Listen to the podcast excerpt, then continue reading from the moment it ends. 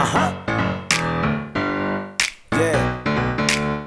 I feel like I can rule the world. I know I could be what I want to. Uh, I put my all in it like no days off. On the road, let's travel, never looking back. Like, Hey, this is interim producer Barshop, and I'm going to be playing y'all an episode from the archives. This one is uh, one of my all time favorites. It's Shaan's Guide to Asking Better Questions. Um, just tons of gems in this one, so I'll go ahead and play it. But just to note, I've included a worksheet in the show notes with all the questions Sean lays out, so feel free to grab that below. All right, enjoy the episode.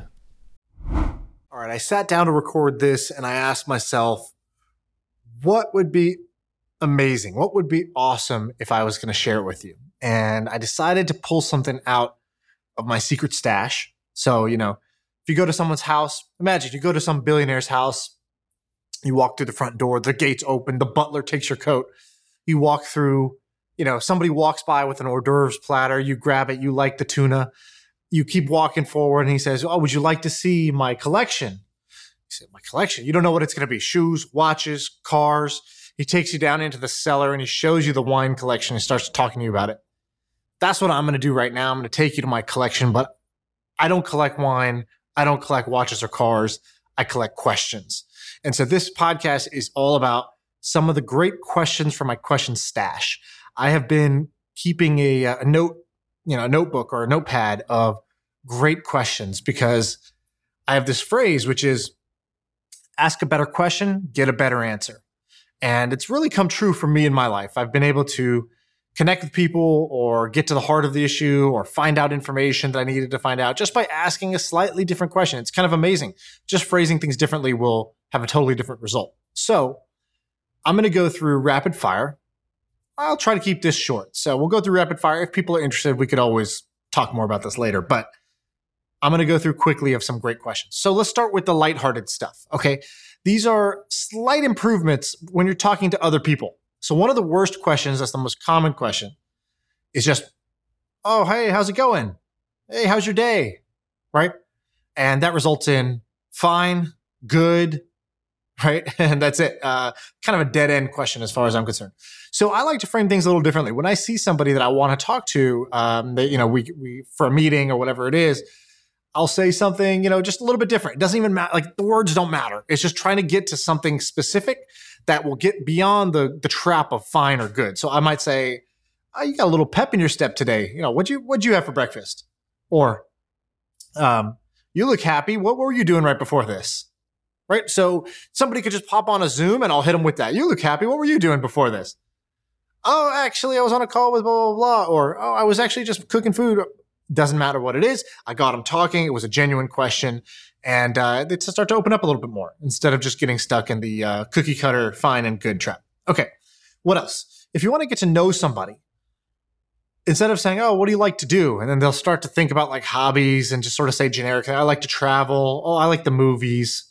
Of course, everybody likes the movies.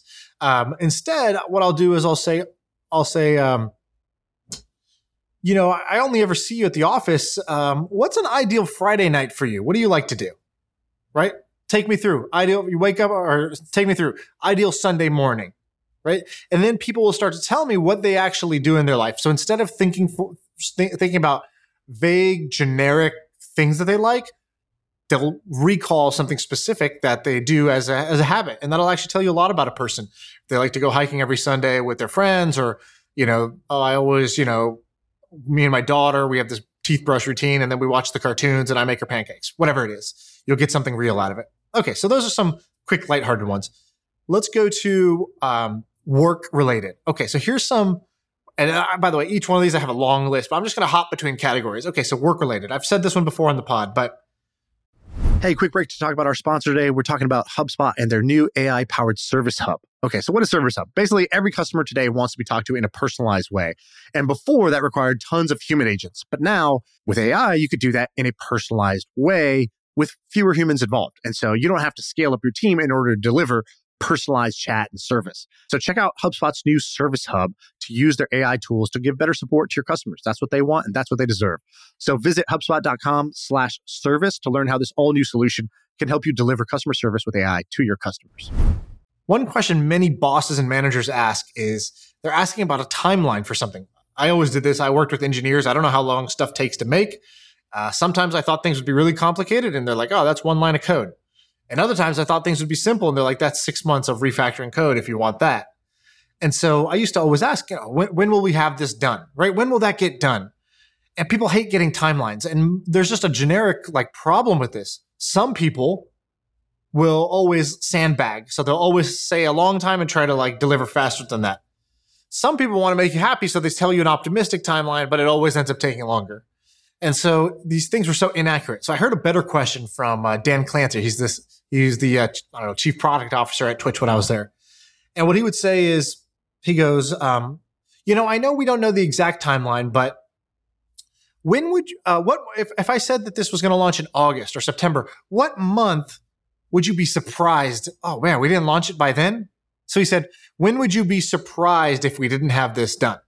And that was just that created kind of like the first it got people's guard down. They weren't being asked for an estimate um, in, in the traditional way. The second thing is that they would take that and they would start to um, kind of like like it, it, when you would be surprised by it not being out means that's sort of like the bottom bar. Like it's definitely going to be out by then. Um, and then he would you know follow up and say, okay, great, and uh, you know so best case scenario, what are you thinking, right? And he would get a more accurate time range using that rather than just saying, when is this going to be done? So, better question, you got a better answer. Uh, some other questions I like to ask in the work context. Sometimes I'll listen to people explain something and it's a really big, heavy plan, and I'll just say, man, all that sounds really hard. What would be easy? And this question annoys people because they're like, oh, if it was easy, I would have told you. But in reality, when you ask them, and you ask them what would be easy, they actually do come up with an answer that's pretty good. Uh, similarly, if somebody says a big plan, like a long, like we're going to do this and then this and then this, I'll say, um, oh, okay, like that sounds like a huge plan. Like what, you know, my brain, I'm not as smart as you. So like, imagine we were all like that. Imagine we all had half the IQ we have today. What would be the dumb, simple plan we would do to make some progress? And I'm trying to get them to think outside the box, think differently, because people get stuck in one track thinking and they have blinders on to all the other possibilities. So I'm trying to just break that pattern and get them to see some other possibilities. Uh, some other ones I will ask, um, you know, if I'm leading, if I'm if I manage somebody and they manage people, I'll say, uh, "Hey, you don't have to tell me this answer, but it's a good question to ask yourself. Uh, what's a what's a con- what's a conversation you've been avoiding?" Ooh, we're all avoiding some conversations, whether it's personal or professional. Another one will be I'll wake up in the morning and I'll think about work and I'll say, who needs my help today? Oftentimes there's people in the company that are struggling, either personally or professionally, and we kind of put off dealing with it because we don't have to. The fire is not burning yet, the house is not burning down.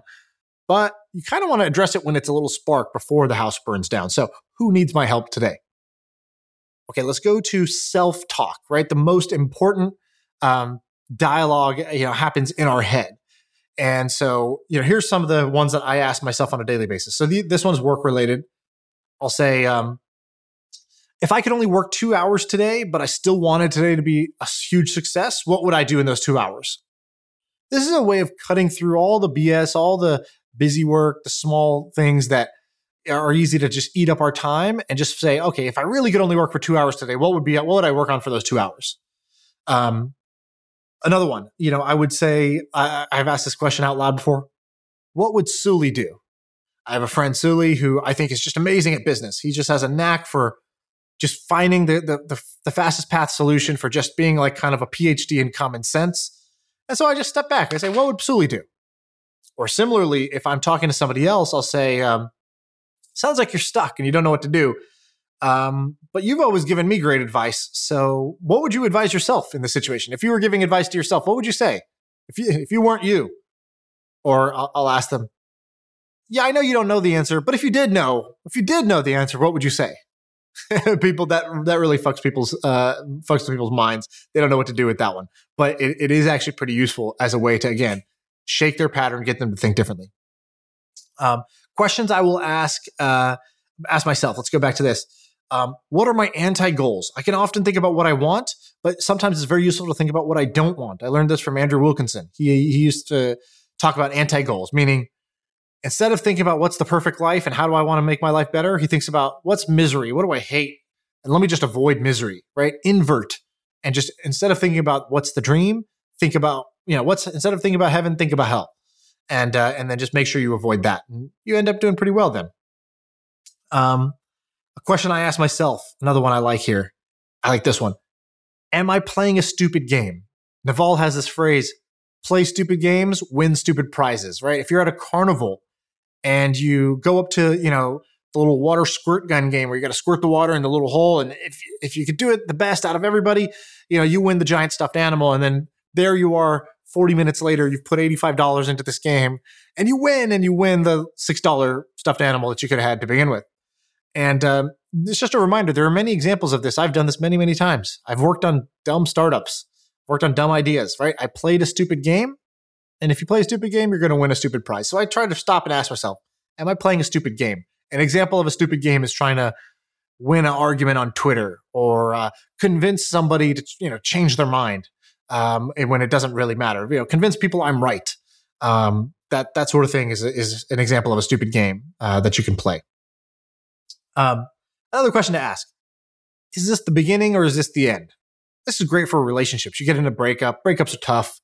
Is this the beginning or the end? Feels like the end, but it's also the beginning. And you got to ask yourself if I treat this like the end, then yeah, I'm going to feel a certain type of way, right?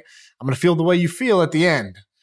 But if I view this as the beginning, I'm going to feel very differently. So I got to ask myself, is this the beginning or the end? They happen at the same time. Um, similar one that's a little bit kind of like self helpy in that vein is is that the thing or am I the thing? That's just a reminder of where is the power? When a situation is overwhelming you, you're saying, oh man, I'm making that the thing. No, no, no. I'm the thing. So you make it about yourself. So if somebody else is acting in some way that you find stupid, are you making that? Are you making them the thing or are you the thing? it's about taking back control and being able to own parts that you control and control your own experience that way. Um, another one for work that I like is if I wasn't already doing this, would I do this? This goes back to my phrase inertia is a bitch. When you're a lot of times the things that we are doing, we're only doing because we were already doing them. And so it's worth having an honest question. If I wasn't already doing this, would I be doing this? If I wasn't already in this job, would I be in the would I apply for this job? if I wasn't dating this person, would I ask them out on a date? Uh, right. So, so you want to avoid doing things that you wouldn't do if you weren't already doing them. And I'll leave you with a couple more that I think are, are fun. Um, I like to ask this for myself and for others, which is like, what's something you're happy to overspend on? Right. We all have things that we're really cost conscious about. We're really frugal. We penny pinch. And we have other things that we're willing to splurge on. So what am I happy to overspend on? Right. I always pick this for me. This was books. I will always buy a book instantaneously, whether I plan to read it or not, whether I have money or not. I will always buy a book because that's sort of a potential knowledge, a potential life change that I could have for 10 bucks. And um, socks. Socks is another one. I hate fussing with having mismatched socks or not enough socks. So I will overspend on socks. I will buy a hundred of my favorite pair of socks. And then when those are done, I'll just buy a hundred more. I'm happy to overspend. It just gives me joy. And so similarly, it's a way to get to know somebody else. It's a good way to get to know yourself and to get to know somebody else. What are they willing to stupidly overspend on, uh, even though they know it's maybe not the, the best, most logical solution? Okay, uh, those were some rapid fire questions from my question stash. I don't know if this is entertaining to you. I don't know if that was helpful to you, but uh, I will publish that on my my newsletter. If you uh, if you subscribe, you'll get the written version of that because those are probably hard to remember. So uh, go to go to shaanpuri.com just pop your email in there and I'll put it in uh, I'll put it into the welcome sequence where I put just a, a, list, a little question bank of some of my favorite questions. I don't give you all of them. These are precious. I've been hunting these for a long time, but I will give you, you know, whatever, 20, 25 of these that I really like. Ask a better question, get a better answer. All right. That's all for me. Hope you enjoy this mini episode. Let me know what you think. Tweet at me or email me. I'm Shaan at ShaanPuri.com. Hey, my first million listeners, this is Steph again from Trends.co. Now, most of you probably know Trends as the idea newsletter because that's what we do. We send you business ideas weekly and then we show you how to capitalize on them. But anyone that's run a business before knows that ideas only get you so far. In fact, if you've ever heard of Derek Sivers' framework, ideas are worth almost nothing and execution is everything. Great execution can take a brilliant idea from being worth $20 to $20 million. That's exactly why we're investing in making Trends a product for not just idea generators, but operators. And we've built a new feature called Trends Deals. Trend subscribers now get exclusive deals that make it easier and cheaper for them to run their businesses. We launched this month and already have around 100 deals in the pocket. So let me share a few highlights. We've got a deal of the month from Send Eats, which is actually a trend success story. They raised their Series A at a $17 million valuation, and they do e commerce fulfillment. So they're basically e com as a service. They're offering Trends members free storage fees for life, which means thousands of dollars a month saved. We also have one of Shaan's very own unicorns, Deel, D E E L. They have a deal of the month coming up, but for now, they're letting Trend subscribers manage contractors for three months free and then 20% off and 20% off full time employee hires. We all know Sam loves a good cold email. One of the best tools I've used is hunter.io, allowing you to source professional email addresses, and they're giving you 30% off. We also have Toucan, an investment of Sam's and my own. They are giving six months free of premium. We've got up to $50,000 in segment credits. And of course, we have a great HubSpot deal on the way. So if you want in on these deals, all you got to do is go to trends.co slash MFM. Trends.co slash MFM. We've got a special deal for you 50 bucks off at trends.co slash MFM. You can try all of this out for a buck. We'll see you on the inside. Uh-huh. Yeah. I feel like I can rule the world. I know I could be what I want to. Uh, I put my all in it like no days off. On the road, let's travel, never looking back. All right, everyone, that's the end of my first million. However, I've got good news. You see, if you liked this episode, we actually have another podcast. The Hustle has another podcast. It's called The Hustle Daily Show. It's a daily podcast that has everything you need to know about business and tech in only a few minutes. It's awesome. Our best writers, like Zach Crockett, are behind it. It's incredibly fascinating. I listen to it daily, so check it out. The Hustle Daily Show.